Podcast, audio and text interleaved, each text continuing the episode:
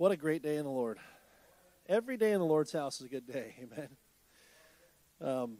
Just super thankful. Wednesday night was awesome. Getting to hear testimonies and thankfulness from the whole church. I mean, that was just a special time. I want to say how much I appreciate. There were some things that were said that really challenged my heart by many of you. And I was just sitting back listening going, wow, this is, there's a lot of the positive Christ in the people in this church. And I love getting to hear it. And I love to hear testimonies of what God is doing and what you're doing in the Lord. I love what God is doing, and I'm going to share tonight what God's doing in my heart. A little more than just a sermon. Kind of get real with you a little bit. There's some things God is doing, I think, in all of us. I think the more that we explore this move and the life God's put on us and different things we're doing, I think we're getting revealed kind of where we're at and what God's doing in each of us. So I'm going to share a little bit of that tonight. The title of my message is called Total Investment. I'm going to tell you it's part one because I'm not done. It's total investment, and I think I'm learning part one. I think I've got enough down I can share with you where I'm at and where my heart is, and hopefully it touches you tonight. Let's just pray before we get started. Lord, we just thank you for this time together, and God, what a blessing it is to meet with the brethren and to have you in the midst of your people. And God, I know that you're here. So I ask you, Lord, if you would speak a word from you. And God, as I testify and give testimony, Lord, that's only good if you're at the center of it. If you've done something in my life and my heart and I can share that, God, then a life might be touched and you will be glorified. And you said if we lift you up, you'll draw all those unto you. And so that's what we want to do tonight. I pray that you'd give me the favor and the blessing to speak a true word and open the hearts of those here tonight. We love you, Jesus. Amen. Amen. So total investment. Many of you have testified about this job that I'm doing, and it's a little more than a job. I've worked for BG Products for 16 years now. But for 15 years, I was kind of more of a manager, a sales manager of a territory in California. But I wasn't an owner. I was a manager. And I began to think back maybe some years ago, it would be really easy if I just owned it. If I just owned this part of the business. Now, those of you that own businesses know that that's kind of an immature way to think. It's a little bit, you think your bosses know better. You think you know better than your bosses and such and such, and I'm guilty of that as I was making sales, and it was a very high-pressure type of sales job. I dealt with car dealerships who are multimillionaires, and I dealt with a lot of money and things with them. But I began to walk around thinking that I could just step into an ownership role, own my own business, and it would just be seamless. And then the Lord gave me this opportunity to do that out here, and I'm getting my rear handed to me, as they say. Brother Austin, you and I have talked a little bit. It's fun. It's good. It's really, really humbling. Despise not the chastening of the Lord. So I'm loving it. But what's happened is that I've had some things revealed that my hard-headed flesh has been intercepting some spiritual concepts from me for a few years. And when the Lord sometimes does a thing, as in moving us and changing a lot of perspective and a lot of location and a lot of things, of comforts that we've had, it will allow some spiritual things to come to light. It, without this kind of a move, I don't think I would have seen some of these things for many years, if ever. And so Scripture says that we are being perfected. God says, be perfect as he is perfect. But that word is not without flaw. That word's completion. That's this Greek word teleos. And we've heard this many times, for those of you that have not. It's coming to a wholeness and a completion. And you know he who is faithful, who started a good work in you, is faithful to complete that work? Aren't you glad? But there are some parts of this that aren't that fun. There are some lessons to be learned that you're only going to learn behind the woodshed. Amen? Well, some of you parents, there's some lessons your children are only going to learn if there's a little bit of correction involved. But it's correction out of love. It's out of really instruction, not punishment. This is something that God has dealt with me for many years in. He's not out to punish, but to correct, instruct, educate, and help us to experience some things. So I never fully understood what total investment was. There's a word in the Scripture, pastors preached on it before, called a hireling. Hireling is somebody that's hired out to watch over the sheep. You've got a shepherd who's invested into his sheep. It's his livelihood. That is his family business, and it's the livelihood of not just him, but of the people back home, his wife and his children, and maybe even extended family. The hireling is hired but he's got no real investment. He's got a paycheck coming. He's going to get paid to watch over the sheep, but he's not fighting off the wolf. He's just going to lose the sheep. But there's a total investment for the one who is the shepherd or an under-shepherd or a servant of the great shepherd. There is more investment that's going to be there. For me, I realized that I have been a hireling for my job for 15 years. I would consider myself a very good hireling. Dustin would be a very good hireling. We did a good job out in California. We worked hard, and we did a lot of things, but we were never invested. I come out here and I take over this territory, and I begin to have expenses, and I begin to pay taxes on a different level, and I begin to have to look out for the livelihood of my family. And for the first time in my life, I worked back-to-back 70-hour weeks and did not take a paycheck. That's weird. That's investment, though. See, I didn't really realize that that would ever happen in my life, that I could actually work over 100 hours and receive no pay. Anybody ever thought about that? I mean, if you're an owner here tonight, you're like, yeah, dude, wait till you work 1,000. I've already had that from a few people. Wait till you work a year and you have no profit. And I began to step praying. I was actually seeing some things come out of my life that I did not love. When a grape is squeezed, there's grape juice that comes out. You've heard that. When an orange is squeezed, what comes out? When a Christian is squeezed, what should come out? Christ. I saw Christ, and I saw old man. It was that kind of, and I still am dealing with that. I'm thinking, but Lord, I'm different, and I am different than I was 20 years ago. There's no way 20 years ago I could have done anything like this. But God began to show me, look, what's coming out under the pressure, it's not all good. There's some good, but it's not all good. There's some areas in your life you haven't given over to me. You see, there were some comforts that I had. There was some trust I had in my own ability, trust in my own success back where I was at in California that I did not give God the glory for, though I thought I did. You see, I gave lip service to it. Oh, I'm blessed. God has blessed me. God has blessed me. And then I go out and I make big sales and I champion that and I say, man, look at the dollars I have coming in. Look at all the money I have and all the things I'm doing and da-da-da-da-da. And that's all about me. And I'm blessed. And I have earned this. And God has given me that. And now it belongs to me. And as that's been squeezed, I've seen some of the uglier side of the flesh in my own life. So I started to look at the kingdom side of this, and I'm humbled in a new perspective. Because I've always thought of myself as an all-in Christian. All in. And as I began to look these last few months, really about 6 months ago, I was working for this corporate job traveling. I began to look and say, am I actually 100% or am I like 90%? I started to look. And God's showing me something. There's an old Greek word that we've talked about a lot called epignosko. How many of you remember that term? See, there's a knowledge of God that's called ginosko. Not, Pastor, I'd already had this written out, so you started talking about that today, and okay, we're just in the same line on that part. There's a knowledge of God and understanding that many people have. They understand some things about the Lord. They can identify the cross and know this is Jesus, this is the Christ. Yes, I know that he died for my sin. But do they really know him? And this Greek word, epignosko, takes that knowledge and says, now this knowledge is fully experienced. You take that knowledge of, I can see the Lord, I can point him out, but now I live for him.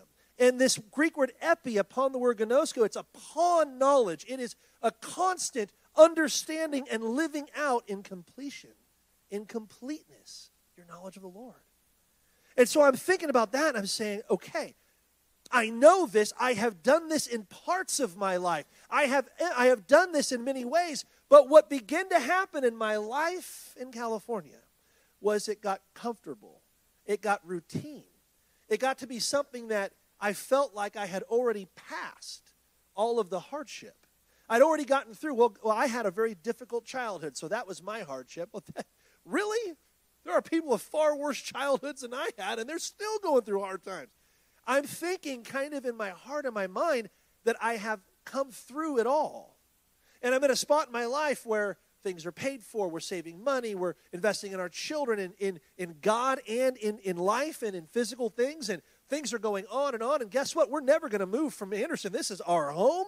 Bless God, we're planted. And I begin to think these things, and I'm planning out our future, our retirements, what we're going to be doing with our children, you know, our grandchildren. And I'm like, man, this is just good.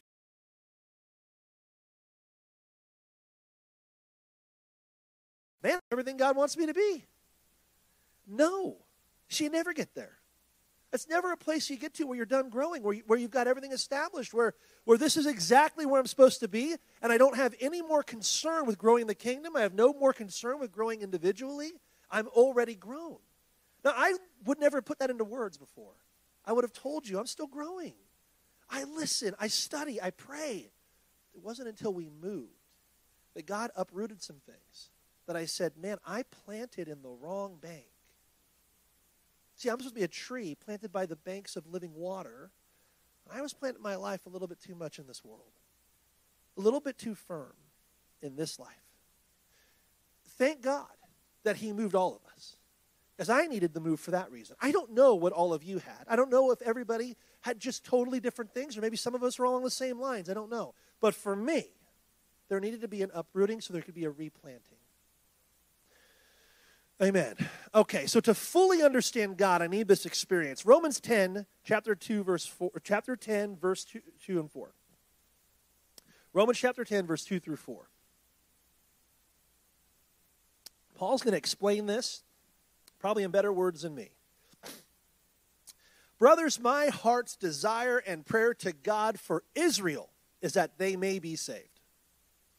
Are they already saved? There's some confusion in the church world today. I'm just going to pause quickly. Israel's not saved. What Pastor preached this morning, Jesus is the door. The fullness of God is in Christ. If the fullness of God is in Christ, then the fullness of God is not in the temple. Didn't Jesus say he left that house desolate? I just want to point out that Israel's not saved. So if there's an opportunity to share the gospel with somebody who's of Jewish faith, please do. Okay, they're not going to the same place. I'm sorry. It's Paul's words. My heart's desire and prayer is that they may be saved. For I bear them witness that they have a zeal for God, but not according to knowledge.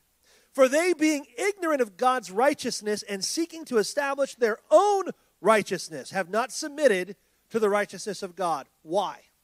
Because Christ is the end of the law of righteousness to everyone who believes. This means there's no way for you and I to earn anything in the kingdom. Christ is the end of all righteousness. Your righteousness is of filthy rags. Okay, God washed me, cleansed me, saved me. I have an amazing wife, a great family. God heals my life. I begin to work. I grow and work. I begin to make money, and I pay, and I tithe, and I give above and beyond tithe, and I help others in the church. Guess what, God? Look at my righteousness now. Come on, that's not it. Because the end of all righteousness, it's in Christ. And I'm not trying to pick on anybody else. I'm telling you about me, that I didn't see it. I didn't even think I was there. I didn't realize that maybe I was in that mold.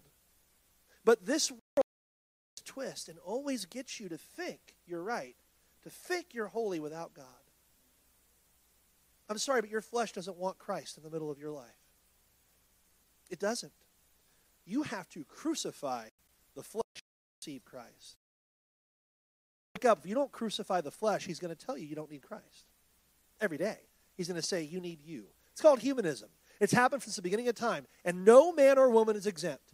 Every single one of us, pastor included, if we don't crucify the flesh, man, he will take over every time. Because your desires are bigger than God's desires in your own mind.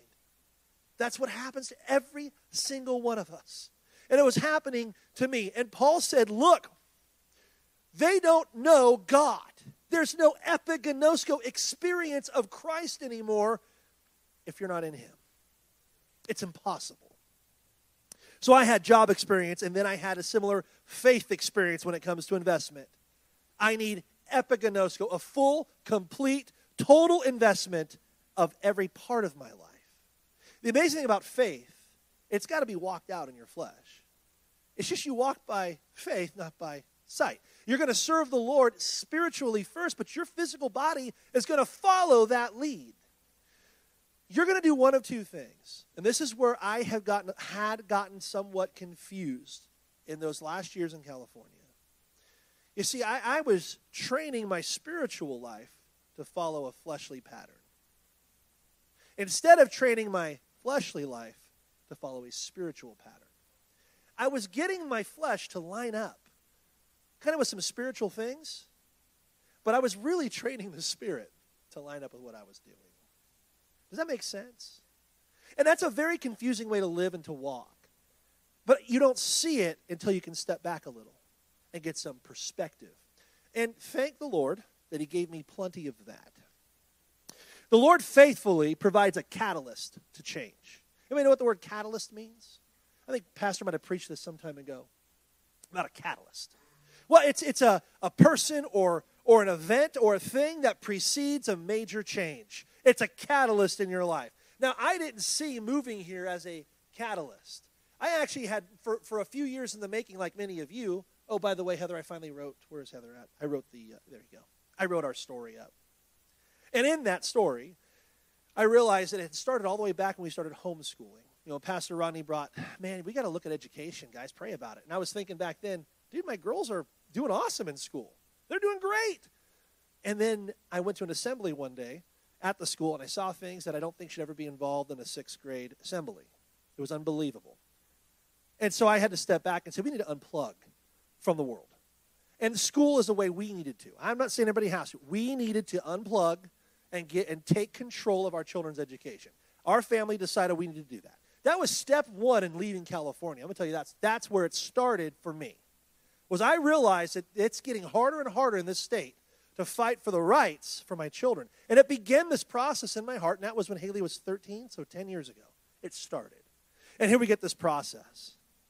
But I never thought I'd actually move away. I thought maybe we would just be, like, unplugged from so many things around us. We'd just live in a hill somewhere and be off the grid, you know, and all that stuff. I thought we'd get a church commune one day. Pastor, build us all cabins and make sure we got solar or whatever we need. We'll live off the land. It's going to be glorious. God had different plans. But as the Lord faithfully does, he gets a catalyst in there. And we had this final straw. We had enough. And our family, I thought this move was about us and our children's future for life, for existing in America. And it wasn't. It's about spiritual things, as always, with the Lord. It's about not staying in a rut, not staying complacent, not putting trust and hope in your own ability or your own blessing, the very blessings God gave me, not trusting in that. And something that I saw, I don't know if you guys have thought about this. The Lord uprooted for me everything that I was physically planted in this life, but he kept one thing intact. He kept this. So spiritually, the one thing that I know my family needed more than anything else is the body of Christ. And we need Jesus. But he's given us such a great body. And so the Lord uses this catalyst. And he uproots every physical thing we had trusted. Every physical place of success and everything we had done. That he broke up, the fallow ground. And he kept everything spiritual right. How in the world could we do this and still have all of you? I can't even believe that we're all here. And God needed to do something in my life personally. And so he has. What an incredible mercy of the Lord to help us unplug in my family from comfort and trust and things in this world, even things God blessed me with, and to see a new perspective. Go to Matthew 25. This is our text. I'm not going to try to speak long tonight. Somebody say amen.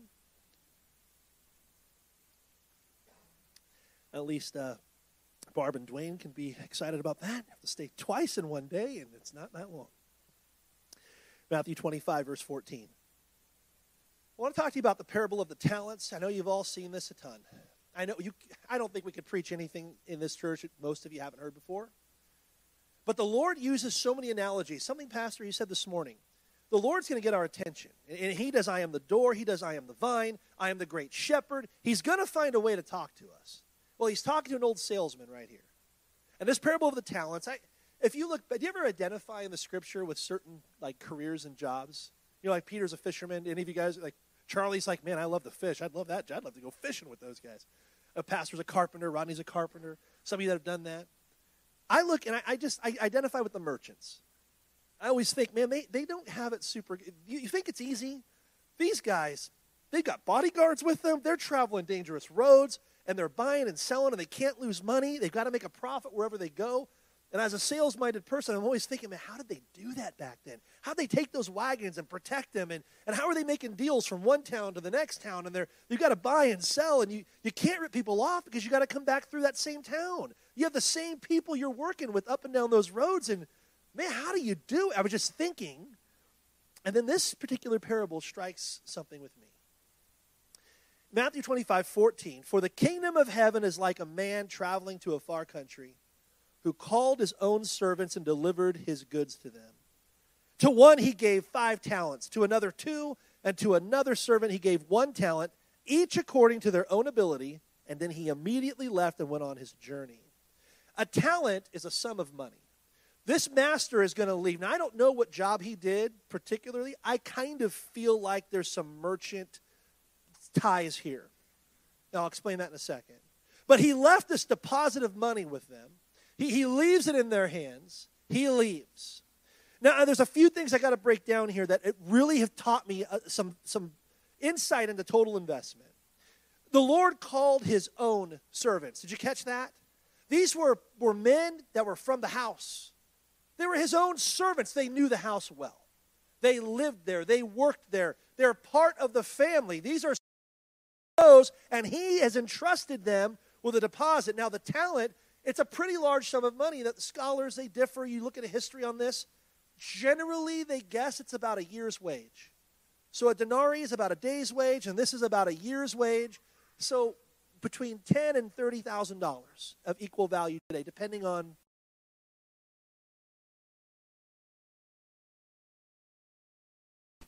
Let's just say $50,000 to go buy and sell whatever he's got to do with it. And the second, he's going to entrust them with $20,000, and the last one get $10,000. He's given them this sum, and it's people that he trusts in the house.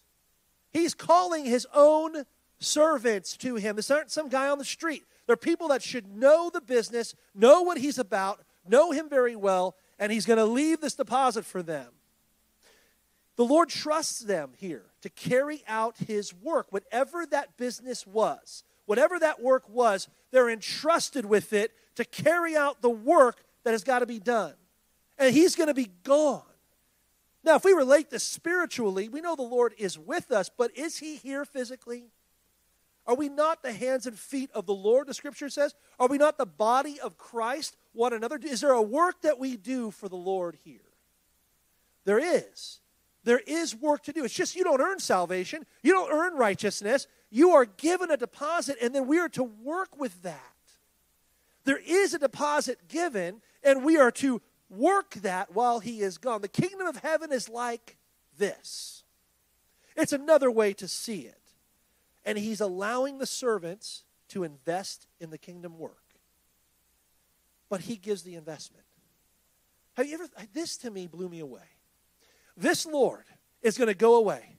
He wants the servants to continue the family business, and he doesn't leave them empty-handed. He provides the entire investment they need, and they have to work with it.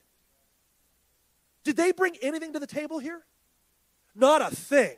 They were just part of the house. They were part of the family. God said, I'll give you the investment. I'll give everything to you. You go work with it. You go take it. You trade with it. You go and use what I've given. Everything is me. You go and invest it. Whatever he has deposited into our life, that's what we invest. You don't invest anything he hasn't given you. I began to think about Peter. I love Peter. I know a lot of you do. He's a good man. He's strong. Who's the first guy that pulls a sword and attacks a Roman soldier? However many there were there. Peter steps out in front of the Lord with a sword. He is going to fight and die for the Lord. That's a man's man. I'm going to tell you right now, I'd get behind that guy. I want that guy standing in front of me, amen? He's a leader. He leads on the fishing boat. Fishing's not easy back then. These guys are pulling nets. You ever watched anything on fishing where they're throwing nets out to catch fish? Those guys are raking those nets in, and I don't know where their biceps begin to the neck muscle. They're huge. Those dudes up in Alaska are seriously tough. These fishermen are tough. Peter is God of a lot of ability. He's a natural leader. They follow him. He's strong. Did the Lord build the church on that confession? Not one quality Peter had was even remotely used. And when the apostles are preaching the gospel to the early church, the Jews that hear them say, who are these unlearned men? They have gone to no schooling. They have been schooled by nobody. Wait, they've been with Jesus, and they're hearing what they know from Jesus. The only thing Peter had to give was the investment that Christ put in him. And the confession, thou art the Christ, the Son of the living God. Upon that rock will I build the church. Not upon your strength, Peter, not upon your boldness, not upon your ability to stand up in front of a crowd and speak or to lead men or to stand up and fight. That's not what I'm building on. Nothing that you've brought to the table, Peter, am I going to build on. In fact, the very second Peter steps in with himself and says, Lord, I rebuke you. You're not going to die. The Lord says, get behind me, Satan. When you bring what you have to the table, God doesn't want it. He doesn't want it. He wants that part out. All you can invest is what he's deposited in you. There's no special ability you need. There's no special anointing, presence, call of God. I'm so tired of that. What God has deposited in you, and that may be an anointing to speak. That may be an anointing to worship. But what he's deposited in you, know God has put that in me. That's what he wants you to trade with, invest with, work in. That's it. Does that take the pressure off a little bit? Some of you young people, you're thinking, what is God going to have me do? I'm afraid to do this. I'm afraid to do that. I don't know about that. I don't have anything to share. I have nothing to speak. You have a deposit in you. There's been a word of God preached from this pulpit for many of you for many years, and you got such knowledge of who Christ is. Is it epignosko yet? Is it experienced? Are you walking in it? Are you out learning more about it, how it functions in your life, how the Word of God is a lamp unto your feet and a light unto your path? Are you walking by it, experiencing life through the lens of Christ? Whatever he's put in you, that you've got to take and go with it. That is your deposit. That is your investment, and that's all you can reinvest back in the kingdom with. Well, I'm a good singer, so I should be a worship leader. No, that's not why. If God puts a deposit in you because you love to worship from your heart, you love to give God praise, then yes, that's something that may be used, but that's not the special anointing is because you were born with an ability to sing.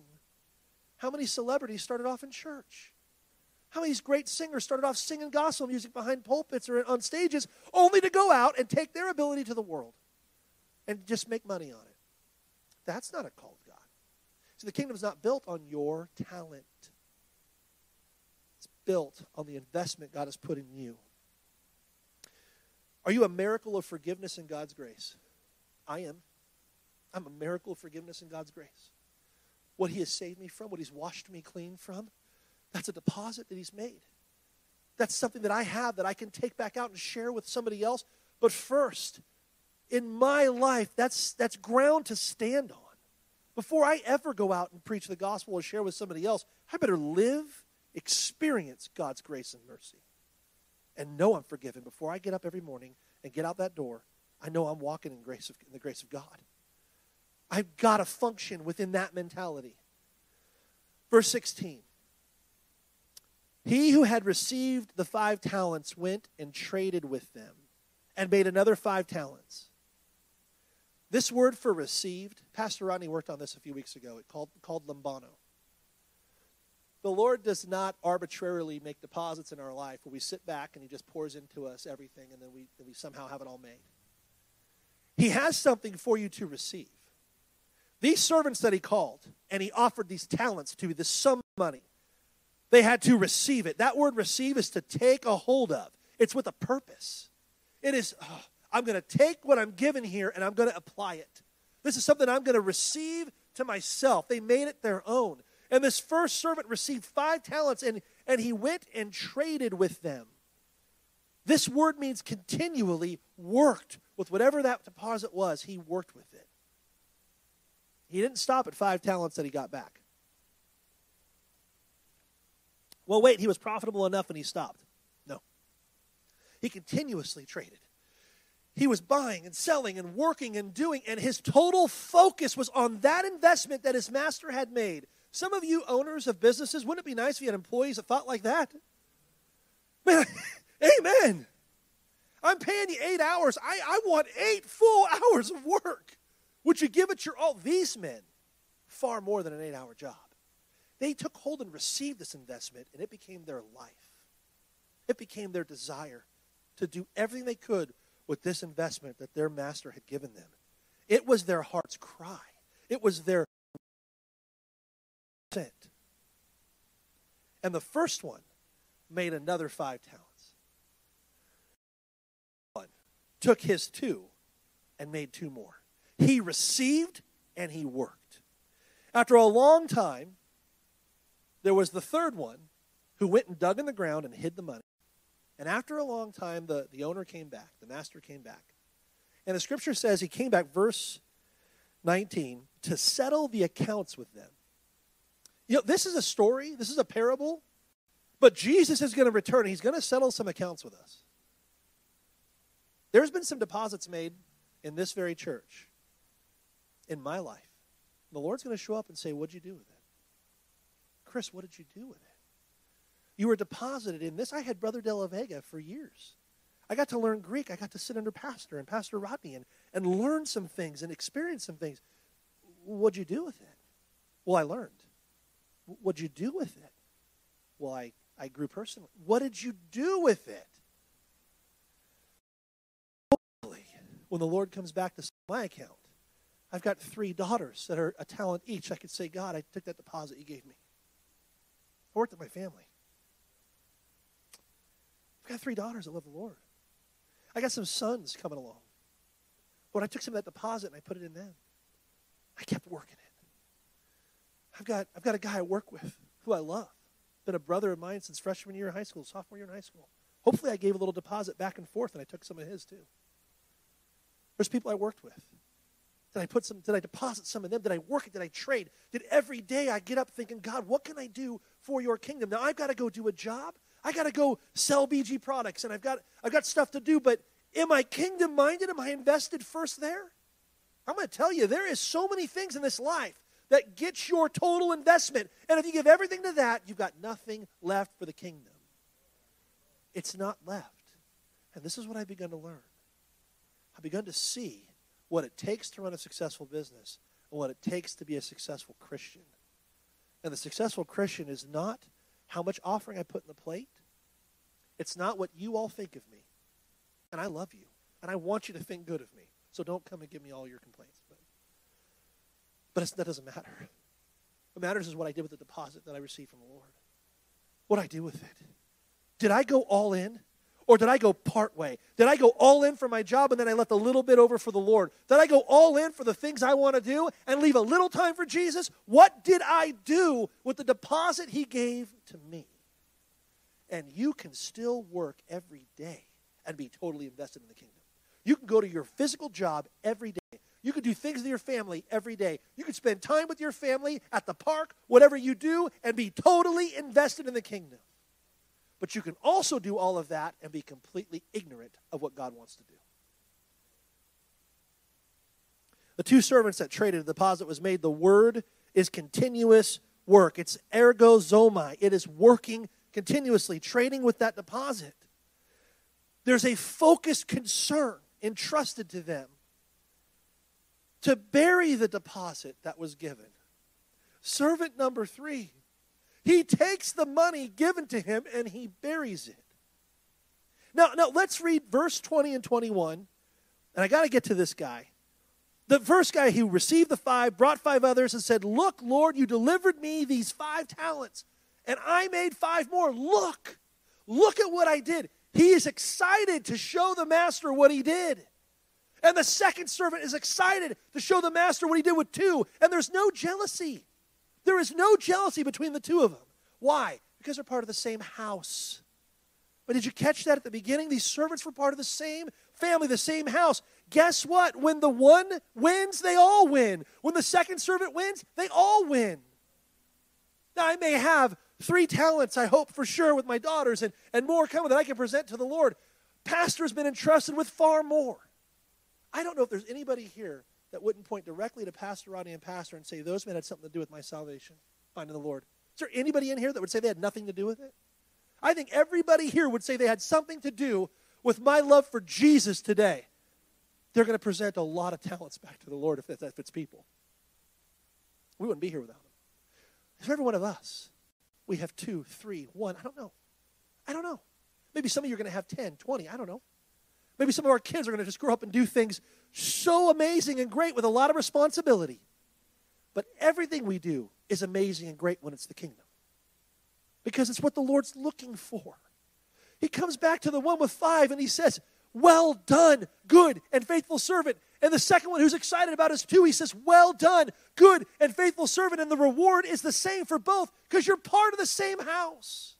We all partake in the success of the kingdom, and we all partake equally of the reward. Regardless of whether you're in one position or another position, it's one mind, one accord. And that's the design of God. We can't help it if churches across this country have perverted that. We can't help it if there are pastors who are evil, greedy, liars, all those things. They exist, but not here. I know it doesn't exist here. It's why we left as well. Because I'm not giving up the spiritual family God's given me. And I finally understood what I testified the other night. When Jesus said, this is my family, this is my mother, these are my brothers, I realized I love my mom. I love my dad. I love family. I miss them. But I'm not exchanging my spiritual life. And could I find another church? Yes. Could I find where God placed me? No. These servants were of the house of the master. If you understand placement, you understand how you've grown up in a thing, something matters about this, what you're entrusted with, the deposit you've made in one another's lives. But I would argue that every one of us have equally deposited to one another parts of the Lord that we've received. That is irreplaceable in this world. This third servant buries the money.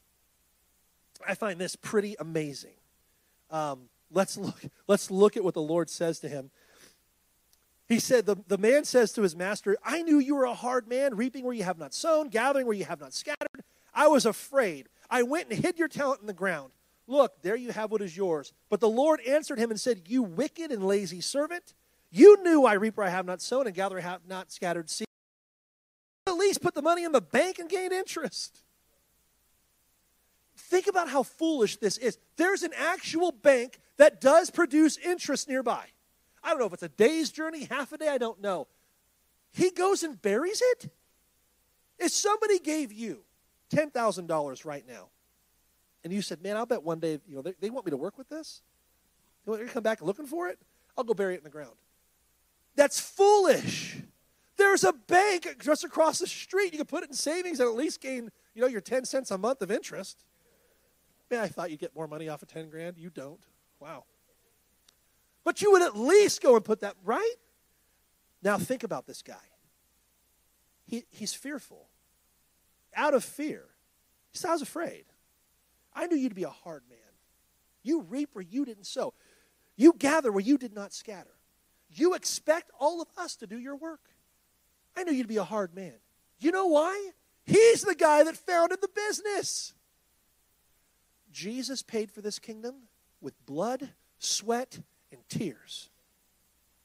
He paid that. I've started to own a job. There hasn't been too much blood yet, a couple of knuckle scrapes, but there's been some tears. Whoa, that paycheck's not any good. There's been some sweat. There's been some standing up on fuel tanks, Dustin, and hoping to God I don't fall off. Lord, please. This is the guy, this master set this business, made this house what it is, hired these men, made them part of the family, part of the house. This guy is wicked. He's been a part of the family, but he's been sitting back for a while. He's the Judas Iscariot. He's with them. He's functioning with them. He knows the ins and outs of the business. This is the person that's been in church their whole life. And they're there. Every service, every time. I mean, you don't have to raise your hand, but I think all of us have maybe felt the knife in our back a time or two for some people that were part of the church. Thank God you didn't leave over it. A lot of people do. A lot of people get hurt by someone in church and they leave church. That's not the master. That's a servant like this guy. That's a servant like this, who the master says, look, I pick 1, 2, 3. You've been a part of this thing for a long time. Here's an investment. You've got plenty to go out and do. And he gave this each according to their own ability. He did not overburden any of them. The Lord knows exactly what you can do. He is not going to overburden any one of you. Don't be afraid. He gave 5 to the one and 2 to the other, and they were both out working what they could work. I'm just going to quickly digress. Years ago, my stepdad was part of this church. You remember Mike? My stepdad can share this now. He's passed away. Good memory. But Mike did not have a very good ability to understand the Scripture. He just did not. Those of you that know him, but he liked to come to church. And I remember I was so frustrated. One day I was talking to Pastor, and I just was like, I don't know what to do with him. He said, Chris, he can only handle what he can handle. He can only understand what he can understand. God's patient with him. Be patient. I thought, wow, isn't that the truth? What God has deposited in me, what God has deposited in you, what you have taken hold of and received along with that, and experiencing and transferring to your homes and those you're close to and those you work with when the time is available, that you have.